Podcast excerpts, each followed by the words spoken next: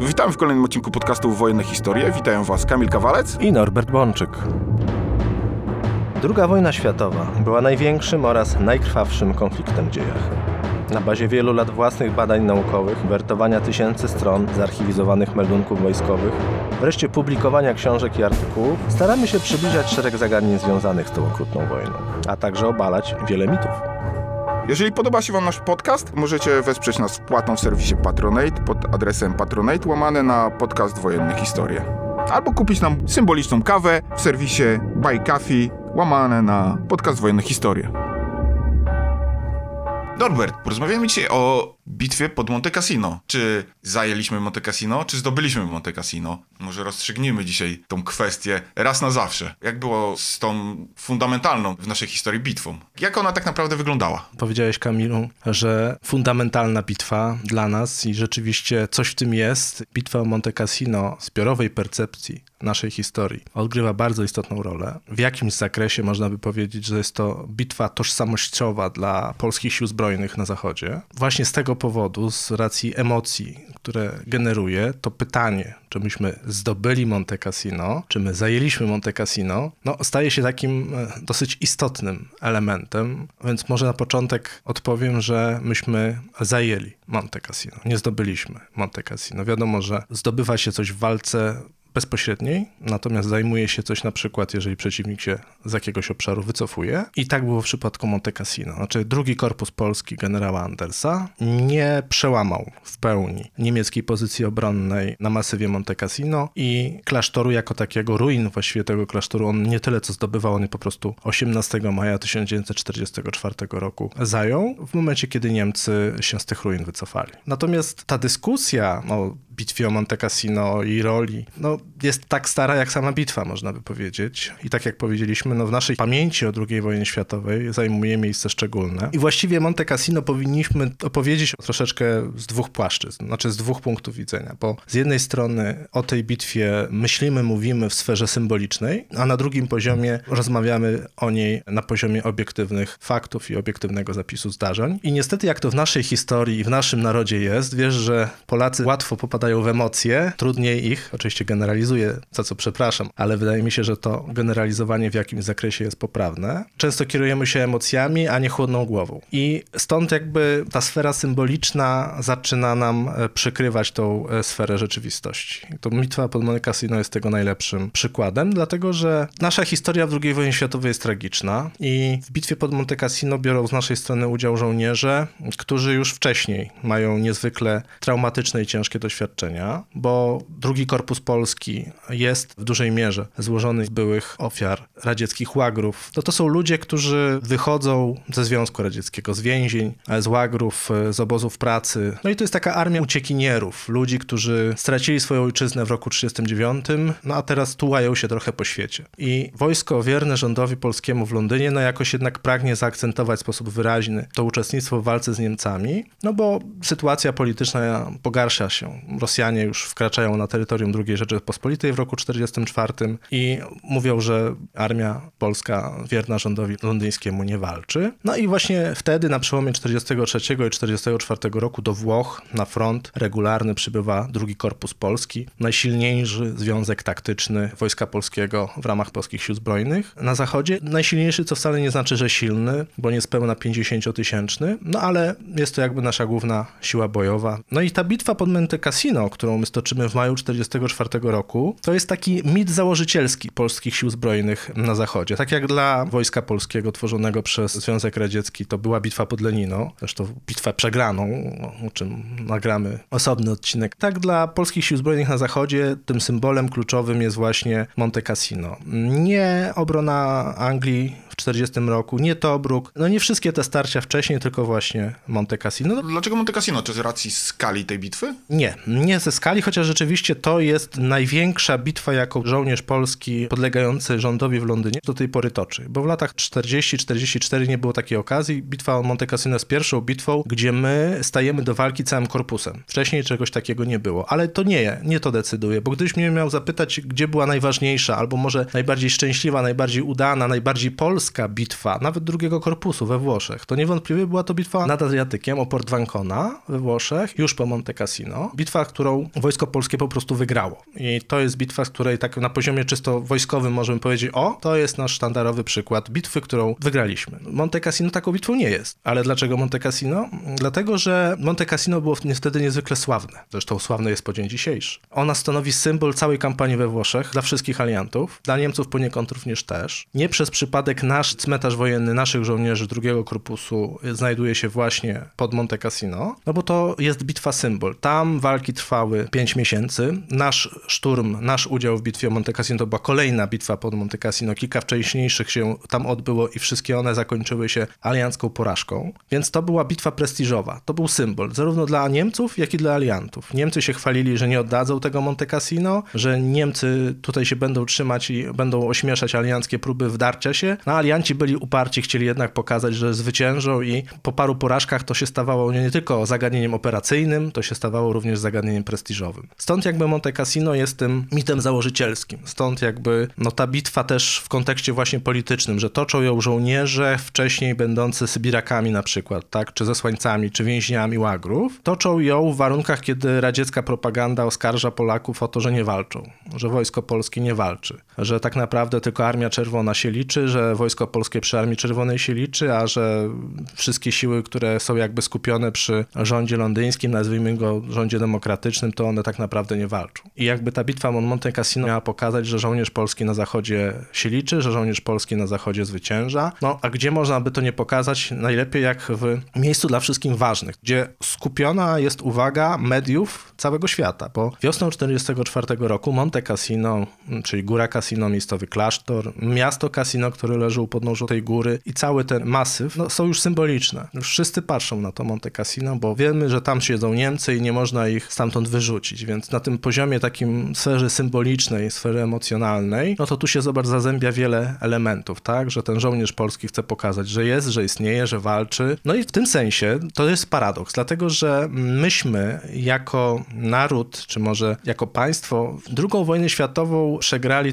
także na poziomie propagandy. To znaczy w tym sensie, że jasne, walki pilotów polskich w bitwie Anglię zostały w jakimś zakresie zapamiętane. Natomiast jednak wysiłek, jaki Polacy włożyli w zmagania w II wojnie światowej, troszeczkę został przez naszą propagandę czy politykę historyczną jakoś, nie chcę powiedzieć, że zaprzepaszczony, ale generalnie no nie wyszedł. Natomiast bitwa o Monte Cassino to jest nasze duże zwycięstwo propagandowe. To jest nasz duży sukces właśnie na poziomie emocji, dlatego że jeżeli weźmiemy jakieś zachodnie książki, no to nie, nie da się tego przeoczyć, tak, że tego 18 maja 1944 roku polscy żołnierze zatknęli biało-czerwony sztandar na gruzach Monte Cassino i rzeczywiście to w maju 1944 roku było na szpaltach gazet na całym świecie, alianckich przynajmniej, czyli no w większości świata. Tego sukcesu no, nie dało się nie zauważyć. Dopiero potem w czerwcu, jak już była Normandia, no to ten front włoski gdzieś tam został przykryty na poziomie przekazu medialnego, ale w maju 1944 roku to wreszcie żołnierz polski po raz pierwszy tak naprawdę od czterech lat został zauważony. Nagle cały świat, przeciętny Mr. Smith gdzieś w Arizonie albo gdzieś jakaś osoba w Wielkiej Brytanii, Australii, ale nawet w Brazylii mogła się przekonać, o, rzeczywiście istnieje coś takiego jak wojsko polskie, ono walczy na zachodzie. I to właśnie pod tym względem Monte Cassino stało się bitwą symbolem. Ta mitologia bitwy o Monte Cassino w sferze symbolicznej, ona była budowana od razu, już wtedy, w maju 1944 roku. Tutaj najlepszym tego jest podsumowaniem rozkaz generała Andersa do swoich żołnierzy z 20 maja 1944 roku, czyli zaraz po tym, jak to Monte Cassino zostało przez nas zajęte. On wydał wtedy taką odezwę do żołnierzy, dosłownie dwa zdania z tej odezwy. Żołnierze, bitwa, którą nam Bóg pozwolił zwycięsko zakończyć, zdobyciem kompleksu górskiego Monte Cassino i klasztoru jest naszym pierwszym odwetem na Niemcach. Na ruinach fortecy Monte Cassino, którą Niemcy ogłaszali przed całym światem za nie do zdobycia, powiewa dumnie chorągiew Polska. To, to są słowa Andersa z 20 maja 1944 roku. Anders zwraca się do żołnierzy, że Bóg pozwolił zwycięsko zakończyć tą bitwę. Tutaj zawsze przypominają mi się słowa Napoleona, że Bóg jest zawsze po stronie silniejszych batalionów. Natomiast już sam Anders podkreślał ten sukces na sferze symbolicznej, także Niemcy całemu światu mówili, że tej fortecy nikt nie zdobędzie, a myśmy Polacy ją zdobyli i rzeczywiście w tej sferze mentalnej, no to było wielkie wow. I to jest ta sfera, o której powiedziałem, ta pierwsza jakby sfera, sfera symboliczna. A druga sfera, o której jeszcze dzisiaj chcemy powiedzieć? Właściwie to, co jakby nas interesuje najbardziej, czyli ta sfera wojskowa. No, bardzo ciężko jest o konkluzję, co właściwie drugi Korpus Polski osiągnął w bitwie o Monte Cassino i jak ona się dla nas skończyła. No bo można by powiedzieć, że zakończyła się zwycięstwem. Zajęliśmy teren, bo zajęliśmy teren, zajęliśmy klasztor, którego wcześniej Amerykanie, Brytyjczycy i tak dalej nie byli w stanie zająć, a myśmy go w końcu zajęli. Tylko zagadnienie kluczowe stanowi, dlaczego żeśmy zajęli klasztor na Monte Cassino. Dlaczego nam się to udało? Czy to był efekt naszego zaangażowania, męstwa, bohaterstwa, które niewątpliwie nasi żołnierze okazali? Czy to był raczej splot okoliczności niezależnych w dużej mierze od nas? No i odpowiedź jest ta druga. To znaczy, myśmy Monte Cassino nie zdobyli, myśmy je zajęli po tym, jak głównodowodzący wojsk niemieckich we Włoszech, marszałek Albert Kesserling, wydał rozkaz swoim żołnierzom, żeby się wycofali. Oni nie chcieli tego rozkazu usłuchać. Musiał powtórzyć osobiście to im dwukrotnie. No i oni dopiero wtedy odeszli w ciężkich walkach z nami, a myśmy zajęli ruiny tego klasztoru. No to może w takim razie przejdźmy już konkretnie do tego, co wydarzyło się właśnie w rejonie Monte Cassino. Jak to się stało, że ten proporzec zawisł nad klasztorem? Bardzo dobre pytanie, Kamilu, bo na, zacznę od może takiej dygresji. Powiem ci, że jeżeli weźmiemy polską literaturę przedmiotu o bitwie o Monte Cassino, ona jest dosyć bogata, natomiast bardzo rzadko znajdziesz w niej odniesienia do dokumentów obu stron. Kilku naszych historyków zajmowało się szerzej bitwą o Monte Cassino, czy zajmuje się, ale niezwykle rzadko sięgają oni do dokumentów niemieckich. Natomiast porównanie dokumentów obu stron jest bardzo ciekawe. Chciałbym, żeby to nie uległo wątpliwości, że my zajrzymy Znaczy do dokumentów myśmy- obydwu stron. Znaczy myśmy zajrzeli do dokumentów obu stron, dlatego że mieliśmy okazję i przewertować dokumenty drugiego Korpusu Polskiego i mieliśmy okazję przewertować dokumenty niemieckiej 10 Armii i 51 Korpusu Górskiego, który wtedy walczył o Monte Cassino, więc jak najbardziej tutaj możemy się posiłkować danymi z obu stron. Natomiast tą historię na poziomie wojskowym może trzeba zacząć od tego, że myśmy na początku 1944 roku zostali wprowadzeni do walki na Półwyspie Apenińskim jako drugi Korpus Polski w ramach 8 Armii Brytyjskiej. No i nasi sojusznicy, którzy z jednej strony traktowali nas niezwykle grzecznie, miło, zresztą generał Anders słał takie meldunki do Londynu, do, do generała Soskowskiego, wodza naczelnego, że współpraca z dowódcem 8 Armii Brytyjskiej układa mu się wyśmienicie, że brytyjscy oficerowie traktują naszych żołnierzy bardzo elegancko, to mimo to dowództwo brytyjskiej 8 Armii miało pewien problem, co zrobić z drugim korpusem, to znaczy jak go dobrze wykorzystać. A dlaczego? A dlatego, że na tle innych korpusów alianckich on był słaby.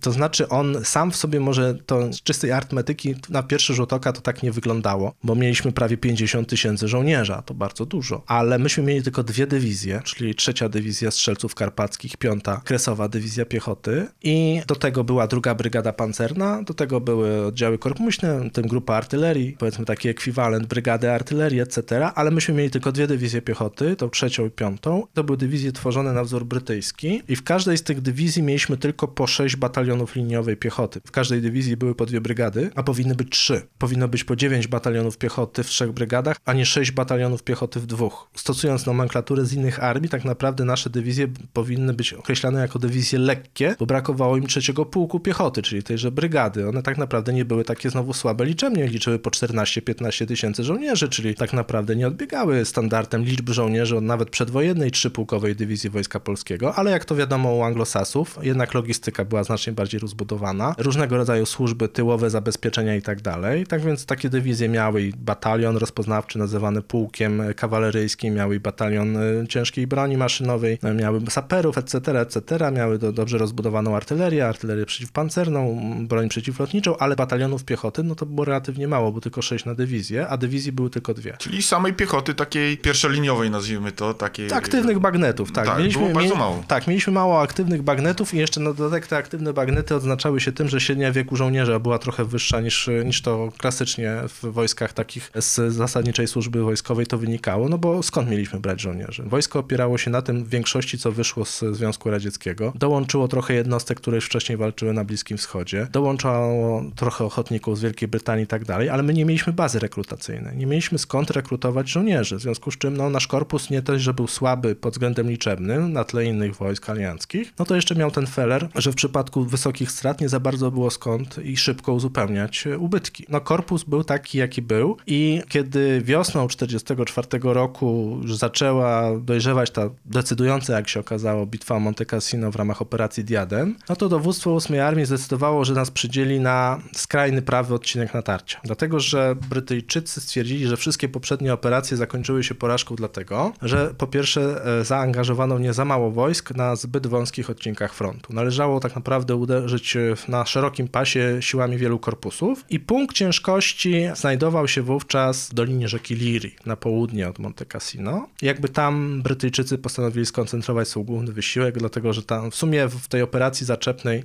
postanowili użyć pięciu korpusów, z czego czterech w pierwszej linii, bo tak, atakować miał i drugi korpus amerykański, atakować miał francuski korpus ekspedycyjny, brytyjski 13 korpus, nasz drugi korpus i jeszcze w odwodzie byli Kanadyjczycy ze swoim korpusem. Czyli to nie było tak, że drugi korpus znajdował się w punkcie ciężkości całego natarcia i de facto on jakby wiódł prym. Nie, y, drugi korpus znajdował się w czasie tej operacji de facto na kierunku pomocniczym, istotnym pod względem operacyjnym, ale jednak zasadniczo pomocniczym. Myślę, że dowództwo brytyjskiej 8 Armii zakładało, że nam się po prostu nie uda, dlatego że no, dostaliśmy z jednej strony najtrudniejszy odcinek frontu, no bo dostaliśmy to straszliwe Monte Cassino, gdzie wcześniej połamali sobie zęby i Amerykanie, i Brytyjczycy i tak dalej, więc wszyscy wiedzieli, że tam jest piekło, bo tam było piekło. Mieliśmy stosunkowo wąski pas natarcia, mieliśmy dosyć ambitne cele, bo jednak mieliśmy ten masyw Monte Cassino opanować. Mieliśmy de facto czymś w rodzaju doliny przeprowadzić uderzenie z północnego wschodu na południowy zachód i opanować masyw górski, który flankował strategiczną drogę numer 6, prowadzącą do Rzymu i pozwalał we wgląd w północną część doliny rzeki Liri. Więc cel, jaki nam postawiono, był z jednej strony dosyć ważki, dlatego że jednak e, opanowanie tego terenu mogło przesądzić o sukcesach ofensywy w dolinie rzeki Liri. Ale z drugiej strony, jak pokazała praktyka, nawet utrzymanie przez Niemców tego masywu, bo Niemcy go utrzymali w trakcie tej bitwy, no nie było jeszcze absolutnie konieczne do zwycięstwa w dolinie rzeki Liry. No, my mieliśmy tylko dwie dywizje. Brytyjczycy w pasie 13 korpusu też na, w pierwszej linii ustawili dwie dywizje, ale zaraz kolejne dwie znajdowały się z tyłu i cały korpus kanadyjski miał iść za 13 korpusem, więc to był główny punkt natarcia na południe od Casino. Francuski korpus ekspedycyjny miał cztery dywizje, no i amerykański jeszcze dwie. No, nasz udział był istotny, ale no, walczyliśmy na prawym północnym skrzydle natarcia i de facto w zamyśle dowództwa brytyjskiego były dwie opcje. Albo nam się uda, w co raczej Brytyjczycy nie wierzyli, i opanujemy Monte Cassino, najpierw odcinając je, czyli najpierw opanujemy takie pozycje jak tam wzgórze 593, jak San Angelo i dzięki temu jakby wyjdziemy na drogę numer 6, będziemy ją obserwować z góry. Dzięki temu odetniemy Monte Cassino i zdobędziemy częściowo okrążony w ten sposób klasztor. No to było ten ambitne założenie, znaczy takie dostaliśmy rozkazy i generał Anders takie rozkazy swoim żołnierzom wydał. Troszkę wyprzedzając wypadki odpowiem, że no, korpus nie zrealizował rozkazów, które otrzymał w takiej formie, w jakiej one pierwotnie brzmiały, no bo to natarcie nam po prostu nie wyszło. Natomiast y,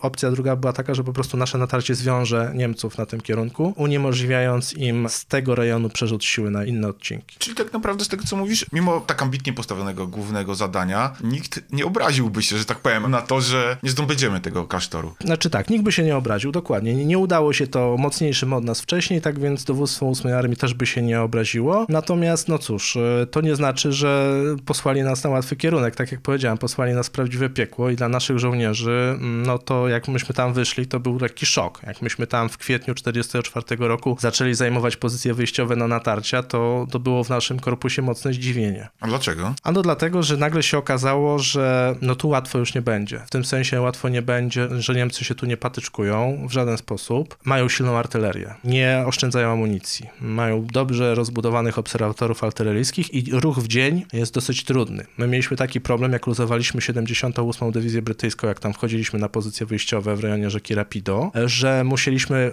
jednej nocy jeden batalion przerzucać na linię frontu, bo nie dało się w dzień podejść wojskiem, dlatego że jak tylko w dzień się coś ruszało, to natychmiast Niemcy nakrywali to nawałą artylerii, w związku z czym samo zajęcie pozycji wyjściowych było trudne. My już byliśmy troszeczkę przyzwyczajeni do tego, że jesteśmy wojskiem alianckim, że nasze lotnictwo panuje w powietrzu, że nasze tyły są w miarę bezpieczne, że możemy przemieszczać wojska, logistykę i tak dalej, że opieramy się na sprzęcie motorowym. Nic takiego pod Monte Cassino nie miało miejsca. miejsca. Bo się nagle okazało, że niemiecka artyleria jest tak samo niebezpieczna jak własna, że sprzęt motorowy i owszem, ale jak Niemcy go zobaczą, to zaraz zniszczą. A lotnictwo tu za bardzo nie pomaga. Teren jest dosyć trudny także dla lotnictwa w tym sensie, że to są skały, więc można zniszczyć budynki, tak jak alianckie lotnictwo zniszczyło klasztor Monte Cassino, a Niemcy w, tym, w tych ruinach dalej będą się bronić. No jeszcze się okazało, że jest tak paskudnie, że Niemcy są tak wstrzelani w całą okolicę, że nie można zabierać ciał zabitych. Tutaj mogę zresztą przytoczyć taki fragmencik, króciutki, meldunku, jaki jeden z dowódców dywizji wysłał do generała Andersa właśnie z przełomu kwietnia i maja 1944 roku. No on jest naprawdę mocny. To cytat. Oddziały cierpią z powodu dużej ilości rozkładających się trupów ludzi i mułów, których pogrzebanie na miejscu lub wywiezienie jest niemożliwe ze względu na skalistość gruntu i ogień nieprzyjaciela. Innymi słowy, jak myśmy tam wchodzili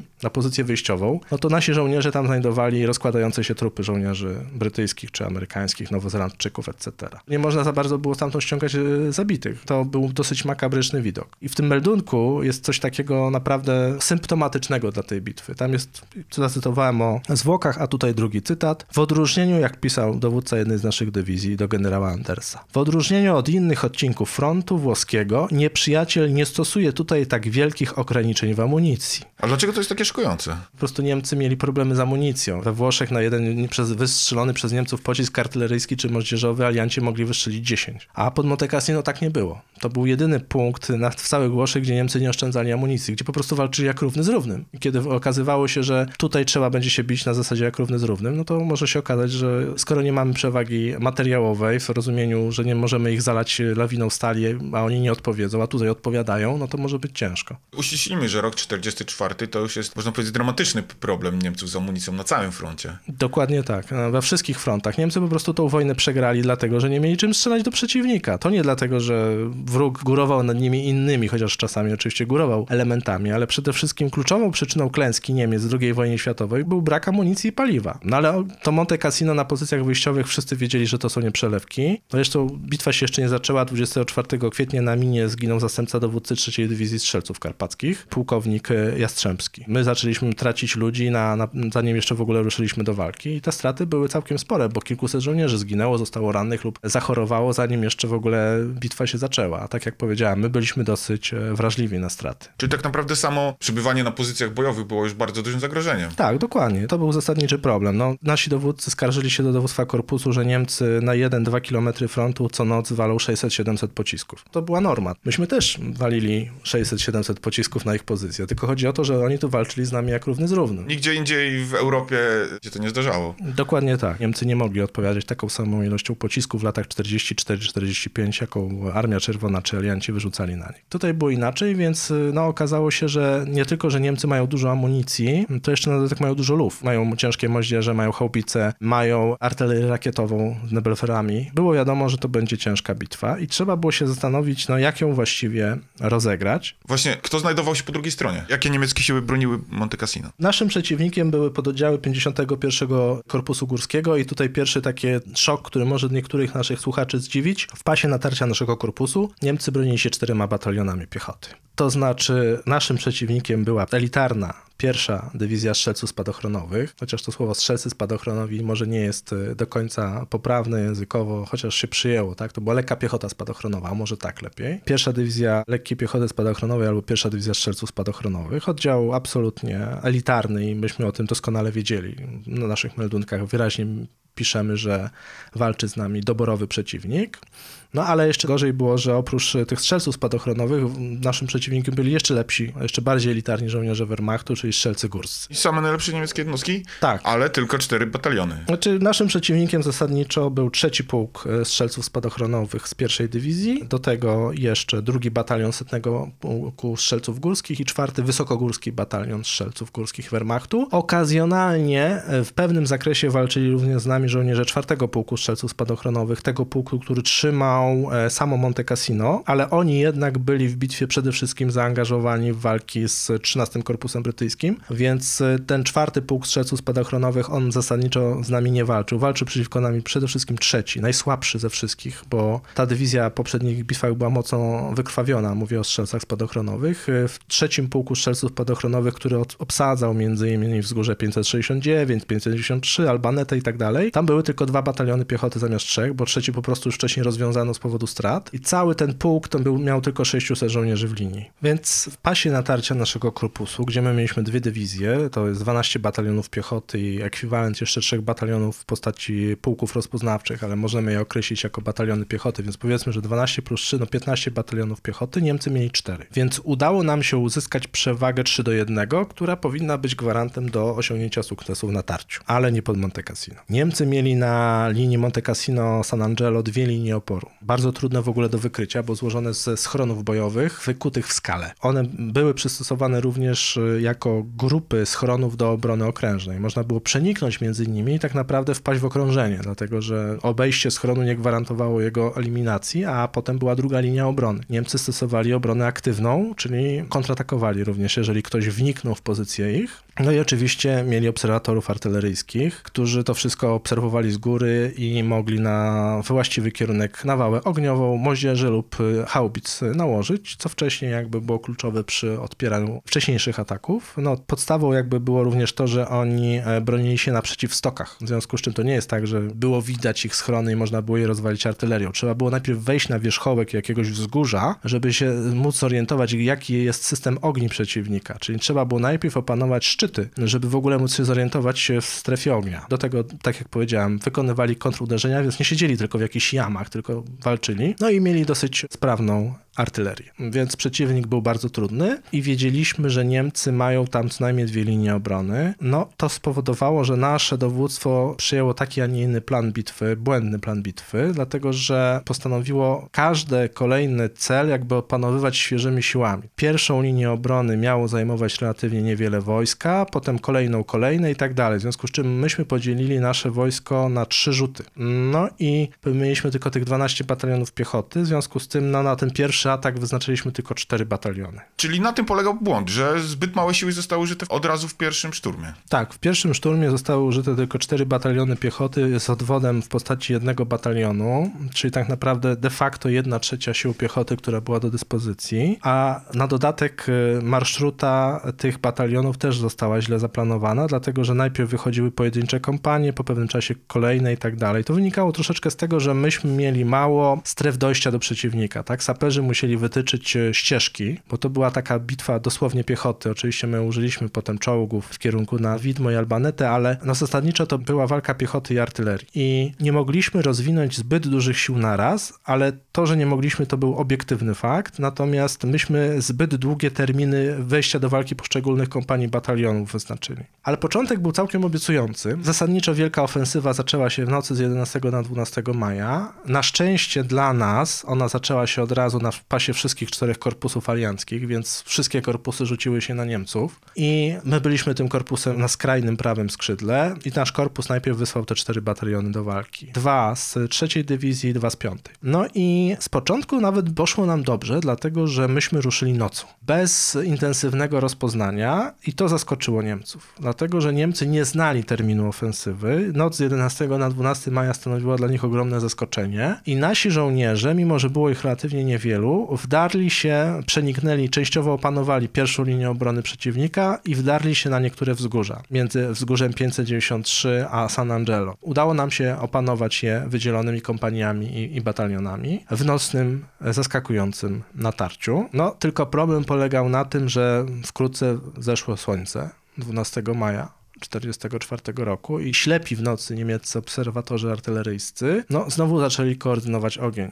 No i czołowe bataliony zostały odcięte od reszty wojska i za dnia 12 maja, no to podejście pod te góry było zadaniem wręcz zgoła samobójczym i Niemcy rozpoczęli kontrataki. Nie udało nam się za dnia podciągnąć drugiego rzutu. Pierwszy rzut został przez Niemców częściowo pobity, on poniósł duże straty, Niemcy zaczęli odzyskiwać teren, no i stało się jasne, że to pierwsze natarcie się nie udało. Czyli tak naprawdę ci żołnierze, którzy wdarli się w nocy na te wzgórza, znaleźli się w dramatycznej sytuacji, bo nie mogli też się cofnąć za bardzo. Byli narażeni na ogień. Dokładnie tak. To była bardzo ciężka sytuacja. Myśmy tego 12 maja zostali przygwożdżeni troszeczkę na zasadzie takiej, że wdarliśmy się w pierwszą linię pozycji niemieckiej, druga linia trzymała nas ogniem, Niemcy zaczęli nas kontratakować z drugiej linii na pierwszą. Myśmy dopiero zaczęli jako tako rozpoznawać system ogni nieprzyjaciela. Na przeciwstoku w ogóle nie mogliśmy liczyć na wsparcie własnej artylerii, bo nie było za bardzo wiadomo gdzie strzelać. Niemcy walą nasze podejście od stoku, gdzie my atakujemy artylerią artylerią, wszystko widzą z Monte Cairo i z punktów obserwacyjnych. Na to się w ciągu dnia nic nie da poradzić. Stało się jasne, że no nie da się podciągnąć drugiego rzutu za dnia, że niemiecka artyleria jest na tyle skuteczna, nie została obezwładniona, że nie da się. I myśmy musieli tak naprawdę tkwić tego 12 maja. Zaczęliśmy po południu się wycofywać i w gruncie rzeczy, z, mimo pewnych jeszcze prób, y, jakie nasze dowództwo podejmowało wznawiania działań zaczepnych, tak naprawdę w nocą z 12 na 13 maja myśmy skrwawieni, pokonani z tej pierwszej linii niemieckiej obrony się w większości wycofali na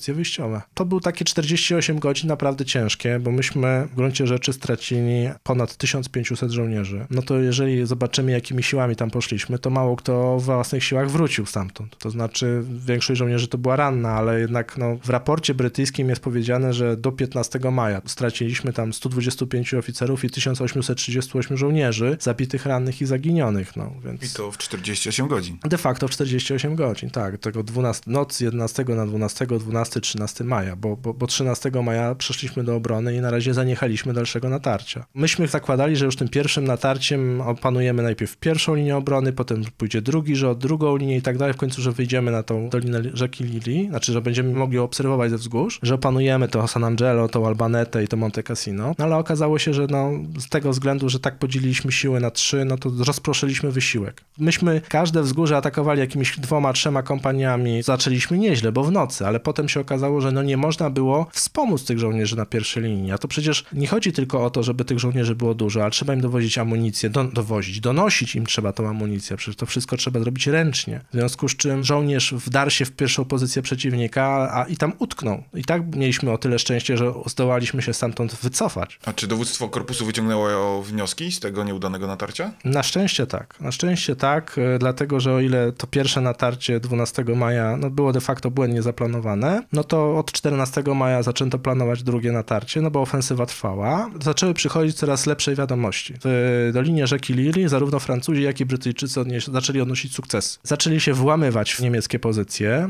Tu taka dygresja e, właśnie też odnośnie niemieckich pozycji. No, te umocnienia, o których my mówimy, to była pozycja Gustawa. Z tyłu była jeszcze pozycja Sengera. Alianci nazywali ją pozycją Hitlera. Nie wiem dlaczego, ale jak bierzemy nasze książki, to tam jest, nie, nie zagląda się do niemieckich kwitów, tylko się bierze brytyjskie czy polskie i mówi się o pozycji Hitlera, takiej pozycji linii Hitlera, takiej pozycji nigdy nie było we Włoszech. Była pozycja Sengera od dowód, nazwiska dowódcy dywizji armii, a nie pozycja Hitlera. Natomiast no, Niemcy zaangażowali wszystkie siły w Dolinę rzeki Liri. Słali tam całe dywizje, ale spóźniali się. Kesserlingowi zabrakło trochę czasu na dobre skoordynowanie działań własnych wojsk, mimo że posłał tam wiele dywizji, także z odwodów, no to jednak dzień po dniu 13 Korpus Brytyjski i francuski korpus ekspedycyjny zaczęły uzyskiwać e, wyraźne sukcesy. Potem w ramach kolejnych dni alianci w ten wyłom, który się tam wytworzył, prowadzali kolejne odwody i to zaczęło powodować, że Niemcy ściągali z naszego odcinka odwody, czyli nie kontratakowali nas jakoś mocno, nie przyciskali nas. Cały pierwszy pułk strzelców spadochronowych został w ogóle wycofany z pasie,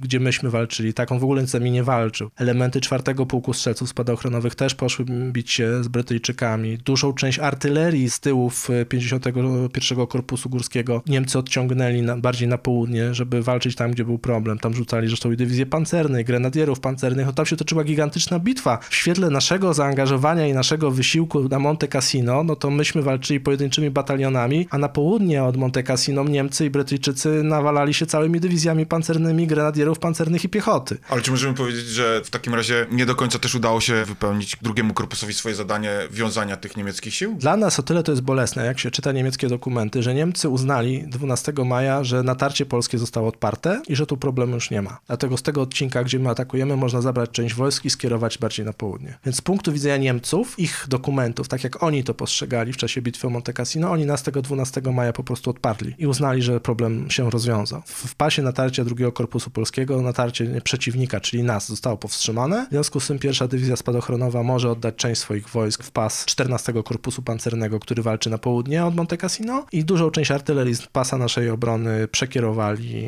na południe.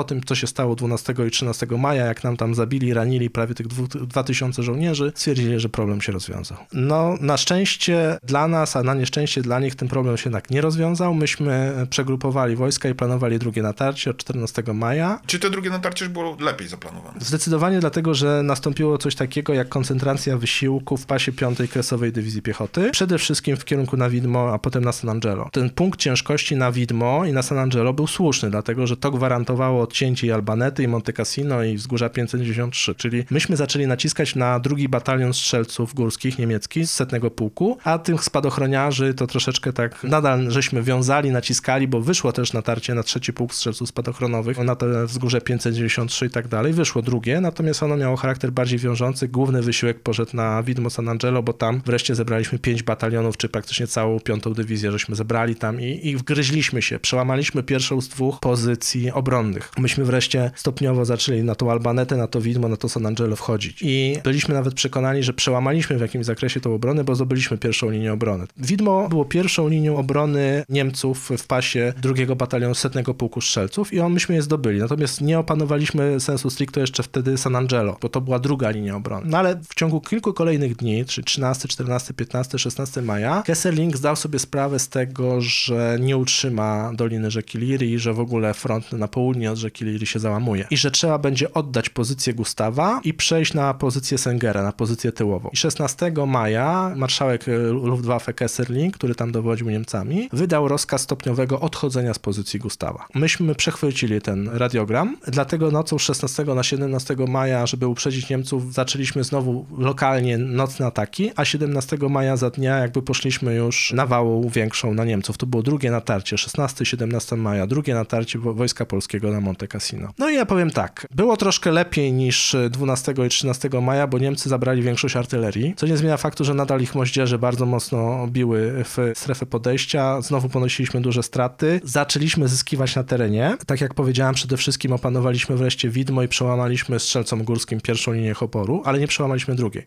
Trwały walki z niemieckimi też spadochroniarzami o 593 wzgórze. Tutaj nam gorzej poszło troszeczkę, czyli wciąż jakby Niemcy tego 17 maja jeszcze trwali. Dowódca pierwszej dywizji strzelców spadochroniowych nie chciał wycofać e, pułków z Monte Cassino. Mówił, że to jest ich Monte Cassino i oni się nie będą cofać, no ale Kesselring w końcu twardo go do tego zmusił, że ma wykonać rozkaz. Porządek musi być. No i w końcu nocy 17 na 18 maja Niemcy posłuchali i zaczęli się wycofywać. W związku z czym 18 maja my walczyliśmy już z ich strażami tylnymi. Oni jeszcze nas kontratakowali w osłonie odwrotu, ale już się wycofywali z tych gór. No i stopniowo 18-19 maja myśmy cały ten obszar aż po Albanetę zajęli, bo po prostu Niemcy się z niego wycofali. No i symbolicznie 18 maja rano nasz patrol ułanów wysłany w ruiny klasztoru Monte Cassino no, nie natknął się tam na obronę, tylko został de facto klasztor pusty, ruiny klasztoru. Tam było paru rannych żołnierzy niemieckich, był szpital polowy, ale zasadniczo no, nikt nie bronił tego klasztoru. Żeśmy zatknęli nasz sztandar na, na ruinach Monte Cassino. Po tym jak Niemcy na rozkaz marszałka Kesselringa się stamtąd po prostu wycofali. Czyli tak naprawdę to, co się wydarzyło pod Monte Cassino, nie było niczym więcej niż wiązaniem niemieckich sił. W wymiarze bitwy rola drugiego korpusu była drugorzędna i de facto sprowadzała się do związania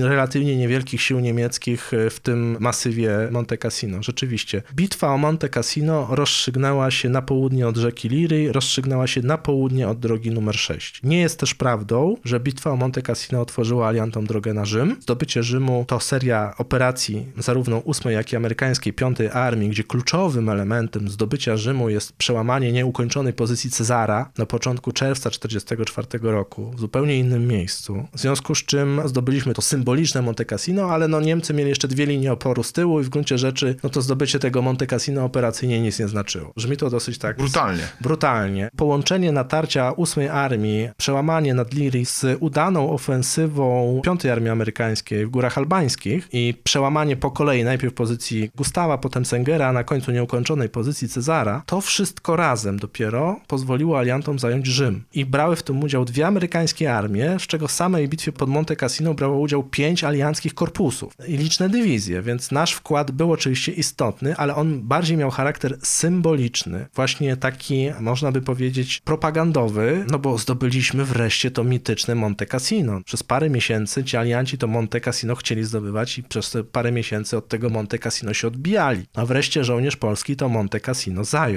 Więc pod tym względem, no to był niekwestionowany i wielki sukces. Natomiast, tak jak powiedziałem, bitwa rozstrzygnęła się gdzie indziej. I gdyby nie to, że Niemcy zostali pobici w pasie swojego 14 Korpusu Pancernego, na południe od pozycji swojego 51 Korpusu Górskiego, gdyby nie to, że zostali pobici przez 13 Korpus Brytyjski i francuski Korpus Ekspedycyjny, gdyby nie to, to byśmy nie zajęli Monte Cassino i nie przełamalibyśmy ich pozycji, dlatego że oni wzmocniliby swoje pozycje między San Angelo a Monte Cassino i po prostu ponownie zrzuciliby nas z tych gór. Gdyby chociażby ta artyleria niemiecka, która tam była 12 maja, wciąż znajdowała się na wschód od Monte Cairo tego 16 czy 17 maja, to te nasze dzienne natarcia 17 maja zamieniłyby się w rzeźnie, bo Niemcy po prostu by nas wszystkich wystrzelali. Na szczęście my byliśmy częścią większej całości. Innymi słowy, byliśmy jak piłkarz. Jeden konkretny piłkarz. O tym, kto wygra mecz, nie decyduje jeden, nawet najwybitniejszy piłkarz, bo tak naprawdę pracuje cała drużyna. Można porównać y, ósmą armię brytyjską do drużyny. My byliśmy takim piłkarzem, jednym z wielu. Każdy wykonywał swoją robotę, związaliśmy Niemców. Potem sytuacja na południu od nas pozwoliła nam odnieść sukces. Natomiast, no, tak jak powiedziałem, no, byliśmy pod Monte Cassino szczęśliwym zwycięzcą. W tym sensie, że walczyliśmy dzielnie, bo tu wyraźnie trzeba powiedzieć, bitwa była straszna, warunki były straszne. Żołnierz polski bił się heroicznie, żołnierz polski bił się bardzo dzielnie, ofiarnie, z olbrzymim zaangażowaniem. Natomiast to są wielkie przymioty żołnierskie, ale no, w warunkach przeciwnik miał mimo wszystko lepiej był strzelany i miał stanowiska ukryte w skałach, a też miał żołnierza bitnego i dzielnego, no to byśmy tej bitwy nie wygrali. No bo tak jak powiedziałem, no, mieliśmy za mało piechoty, a nasza artyleria nie mogła razić celów przeciwnika tak, jak powinna. Co oczywiście w żaden sposób nie umniejsza chwały żołnierza polskiego. A w takim razie z jakimi stratami po obydwu stronach wiązała się ta bitwa? No nasze straty to możemy bardzo łatwo podsumować. Mieliśmy 860 zabitych, 2822 rannych i 97 zaginionych, czyli razem 3800 żołnierzy prawie. Bardzo dużo oficerów poległo, ponad 70, bo właściwie co dziesiąty zabity nasz żołnierz to był oficer, co pokazuje jakby, że to była raczej komenda za mną, a nie naprzód, więc nasza kadra oficerska naprawdę sprawiła się w tym sensie dobrze, że walczyła często na pierwszej linii. Gorzej było z planowaniem na poziomie korpusu i dowódców dywizji, bo jednak, tak jak powiedziałem, pierwsze natarcie było źle zaplanowane. Niemcy mieli straty porównywalne do nas. Na szczęście my tą bitwę ostatecznie wygraliśmy, oni przegrali, więc e, jak się cofali, to zaczęli ponosić duże straty w sprzęcie. My, jako drugi korpus, ponieśliśmy w tej bitwie przede wszystkim straty w ludziach. Praktycznie mieliśmy minimalne straty w e, broni ciężkiej czy zespołowej. Myśmy stracili bezpowrotnie, bodajże tutaj nie chcę skłamać, ale tak jak pamiętam jeden z meldunków, 12 czołgów, 20 dział, to są żadne straty. Więc pod względem materiałowym myśmy